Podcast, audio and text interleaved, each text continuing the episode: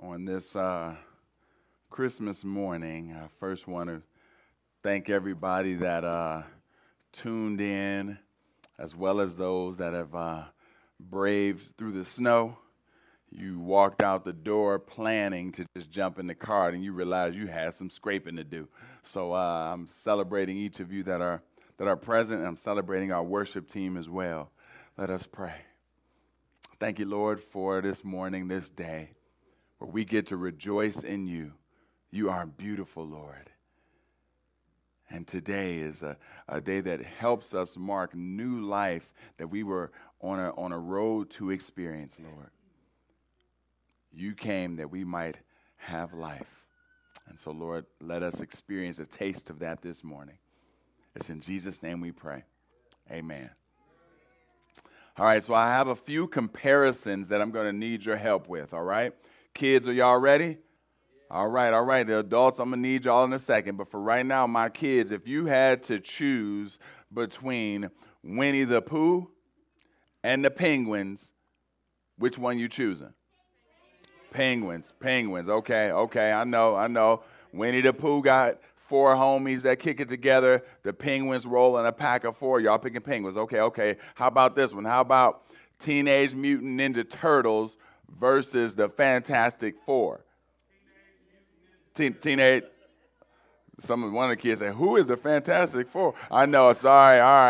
All right, I'm going to step it up and come around the corner to some of my older children. Huh? If you got to pick between the great group of four, U2, and the great group of four, Coldplay, who you choosing? U2?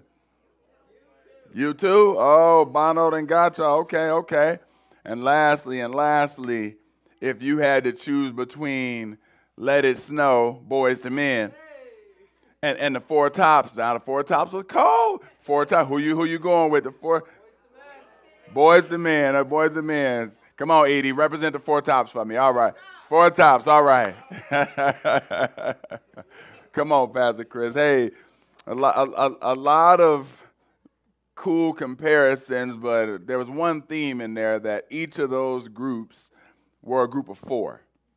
They each were a group of four. And in a group of four, you find like the whole team making one unit, but actually each person kind of having a little bit different flavor that they bring to the group.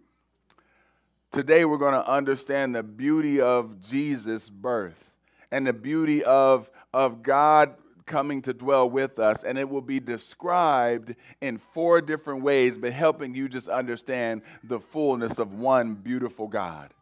So will you turn with me to Matthew chapter 1? And in Matthew chapter 1, we are going to look at verses 18 through 24. And our family at home, we are thankful that you are chimed in with us. And we heard you yelling, Boyz II Men too. We heard you. Matthew chapter 1. We're going to see a beautiful expression of God's love for us in these pages. And then he's going to give us some stuff to help us be able to understand God a little bit clearer. Matthew chapter 1, starting at verse 18. Says, this is how the birth of Jesus the Messiah came about. His mother Mary was pledged to be married to Joseph. But before they came together, she was found to be pregnant through the Holy Spirit. Because Joseph, her husband, was faithful to the law, and yet did not want to expose her to public disgrace, he had in mind to divorce her quietly. But after he had considered this, an angel of the Lord appeared to him in a dream and said, Joseph, son of David, do not be afraid to take Mary home as your wife, because what is conceived in her is from the Holy Spirit. She will give birth to a son, and you are to give him the name Jesus, because he will save his people from their sins. All this took place to fulfill what the Lord had said through the prophet. And verse 23. The virgin will conceive and give birth to a son, and they will call him Emmanuel, God with us. God with us. If I was to ask you the question, how would you describe God with us? What would you say? What are some of the things that you might respond with? If you get that question and someone says, wait a minute, this term Emmanuel means God with us, then what does that mean for us practically? Why should that even matter in my life? Well, Matthew is telling us it matters because Matthew has been waiting. People of God have been waiting. They've been waiting to give you the answer. The answer is found in a prophet that's been said it long time ago. So in order to hear Matthew say, I've got the answer for you, Matthew also backs you up to say, but wait, before you can get the answer, you've got to know that there's somebody that's been shouting these terms to wake you up. Turn with me to Isaiah chapter 9. Isaiah chapter 7 is where we first get the word Emmanuel, God with us. God with us. This creator of all things, God, this one who knows all of us, God, the one who knows the number of blades of grass there are, the number of hairs on your head, God that knows the number of leaves on trees, God. This God that is all-knowing through all time, has no beginning and no end. This God came and dwelled with us, came with you, came with me. I always feel like some kind of way depending on the outfit that I wear. You know what I'm saying? Like if I'm just throwing on a sweatsuit real quick and I see people and I'm like, hey, what's up, man? Oh, I'm hugging people. I'm gripping them up. It's all good. But if we go into a concert and I put on the white shirt with the white pants and the white shoes, you hug like this a little bit.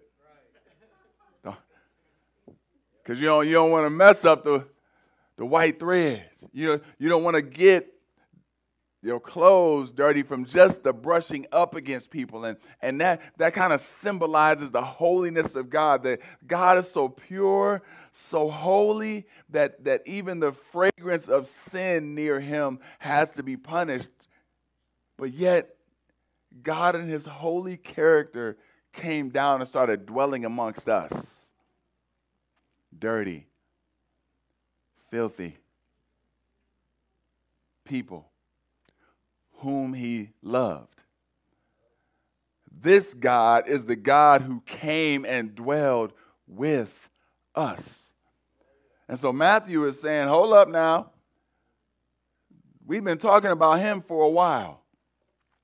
And I want to give you four ways that Isaiah has been talking about this God with us. Look with me in chapter 9, verse 6. It's going to be familiar to you because we talked about it a little bit during our first week of Advent. Isaiah 9, verse 6 says, for to us a child is born, to us a son is given, and the government will be on his shoulders, and he will be called Wonderful Counselor, Mighty God, Everlasting Father, Prince of Peace. So if you ever want to know, how do I describe God with us? How do I describe this Emmanuel, this God who's coming to dwell with us? You can describe him in four quick ways. Wonderful Counselor, Mighty God, Everlasting Father, Prince of Peace. Wonderful Counselor. Say Wonderful Counselor with me.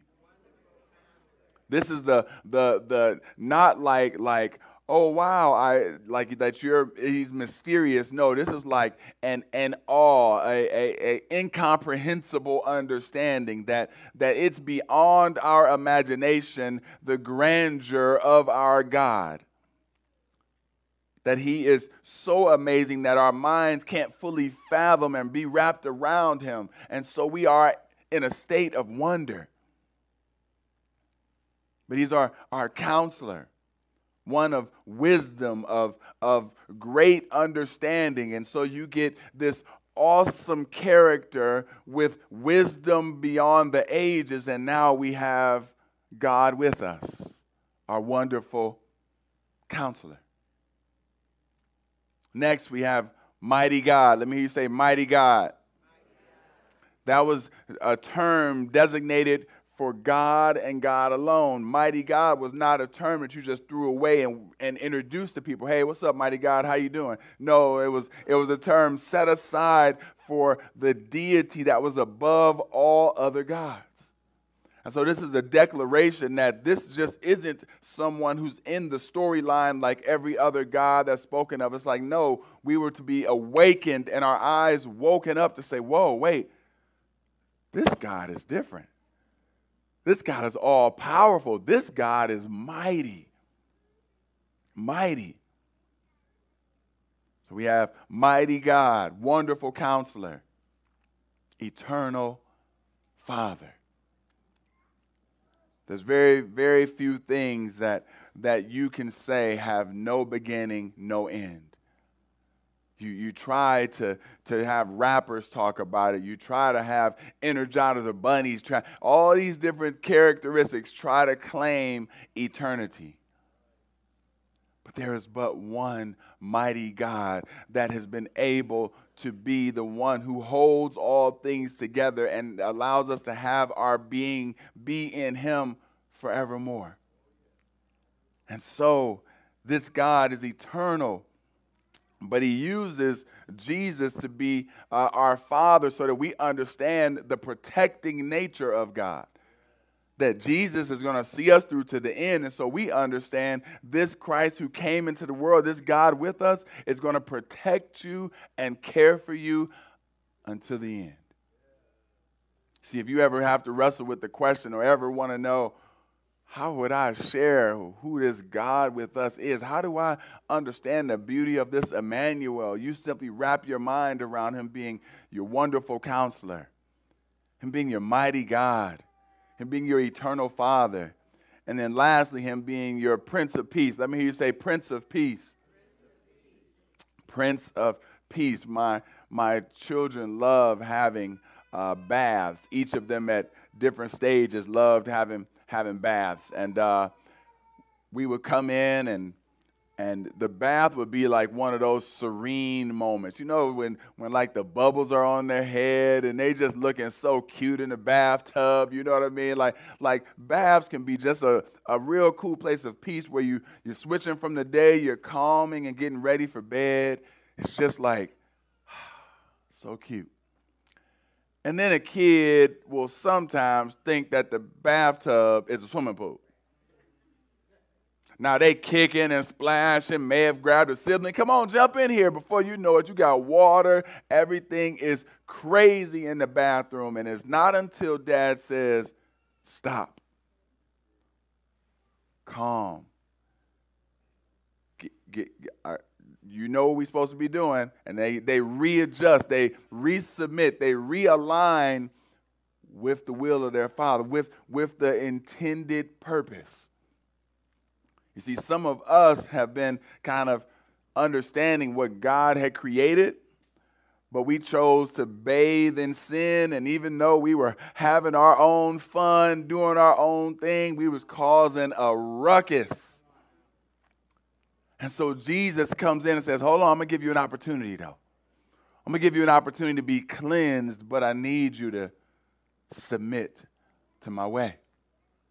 Simply submit and just repent and believe.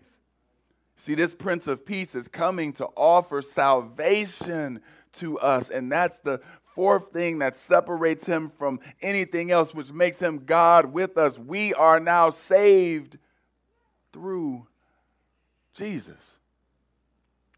That's what Isaiah is speaking about. He's saying, hey, there's going to be one that comes that's different. He's going to be a mighty counselor, a mighty God, a wonderful counselor, eternal Father, and your Prince of Peace, allowing you to be saved. And so when this babe is born and he's giving that name, it sets off all the alarms. and it should set off alarms in you. There was the great four that's gone down in American history. You look at them and you see their faces up on the mountains, right? Mount Rushmore. You got George Washington, Thomas Jefferson, Theodore Roosevelt, Abraham Lincoln. We know these men were not perfect. We know these men had faults and issues, and yet these men's faces are enshrined upon a mountain. Why? Because during some of the most difficult times in our country's history, these men led. They helped us get through some tough times. You think of George Washington helping establish our country, help establish democracy. You think of Thomas Jefferson, Declaration of Independence, Roosevelt connecting the East to the West so that the Panama Canal could be created. Like, there's all these, but during some tough times in our country, when we had great need, these men stepped up and led. The reason why these four components matter greatly as we talk about Emmanuel, God with us, is because we all have great needs. And my question for you today is, which need does Jesus meet for you during this season? There's some seasons where I go through so much that I need to be reminded of an eternal Father, that there's more to life than just what I'm going through right now. I need to be able to have long-term perspective. But when I was in college and I was kicking it and I was doing my thing, that was a season where I needed the Prince of Peace. I needed a Savior to help save me from myself. So my question to you today is, as you think of this God with us, it's not just a birth story. It is a continuing story that you find yourself in, and which element of God resonates with your need the greatest today? Is it a wonderful counselor? One so wise that he can find a way to work out a situation that you think can't be worked out? Is it a mighty God where the depth of the situation or the thing that you think is present seems so messed up that his power can't overcome it? Is it a Prince of Peace where you recognize you've drifted a little bit over time from the holiness God expects and wants from you and the righteous character that he's placed in you, and he's saying, I'm trying to save you even from yourself? See, God is with us, and whatever you are going through, God is with you. He comes to us in unexpected ways. Like we see in Matthew, he comes to us in the form of a babe, but fulfilling every prophecy that Isaiah had. I pray this Christmas, family, that you would experience the joy of the Lord. Joy unspeakable. But joy not just because of what Christ is going to do. Joy not just because of the food you're going to go eat. Joy not just because of the cool gifts you're going to get. But joy because you recognize that God is with us. Let us pray. Father, we thank you. We thank you for your presence. We thank you for being our wonderful counselor, our mighty God, our Prince of Peace, our eternal Father. Would you, Lord, allow us to open up our hearts to recognize that the world was in darkness and now we have all of the lights up in the sanctuary to model that the light of the world has come. But let it not just be something we just go through the motions of as Christians, but let it be something that actually is rooted in our hearts. Because we need you. And in this season, there's an aspect of your beautiful character that we can cling to and draw to. Help us, Lord. Guide us and lead us as we celebrate you today. It's in Jesus' name we pray. Amen. Amen. Amen. Church family, we have before you an opportunity for you to know the Prince of Peace. Peace is something that is easily talked about. Hey, throw up the peace sign, but it's tough to experience because peace means wholeness. It means putting things back in proper balance. And if you do not love Jesus or see him as your Lord and Savior, then even if you are smiling and having a good day, you are out of balance. You see, Christ wants to see you experience the beauty of why he created you, which is to worship him. And so today we offer you the opportunity to worship Jesus. How do I do that, Pastor? You do it by simply confessing that Jesus is Lord, and then saying that you want to live for Christ. So if you would like to do that, simply pray this prayer with me. Jesus, I love you. I believe you are God. I invite you to be Lord of my life. Forgive me for the sin that I have committed. And thank you for dying to free me from that sin. Now let me live for you, empowered by your Holy Spirit.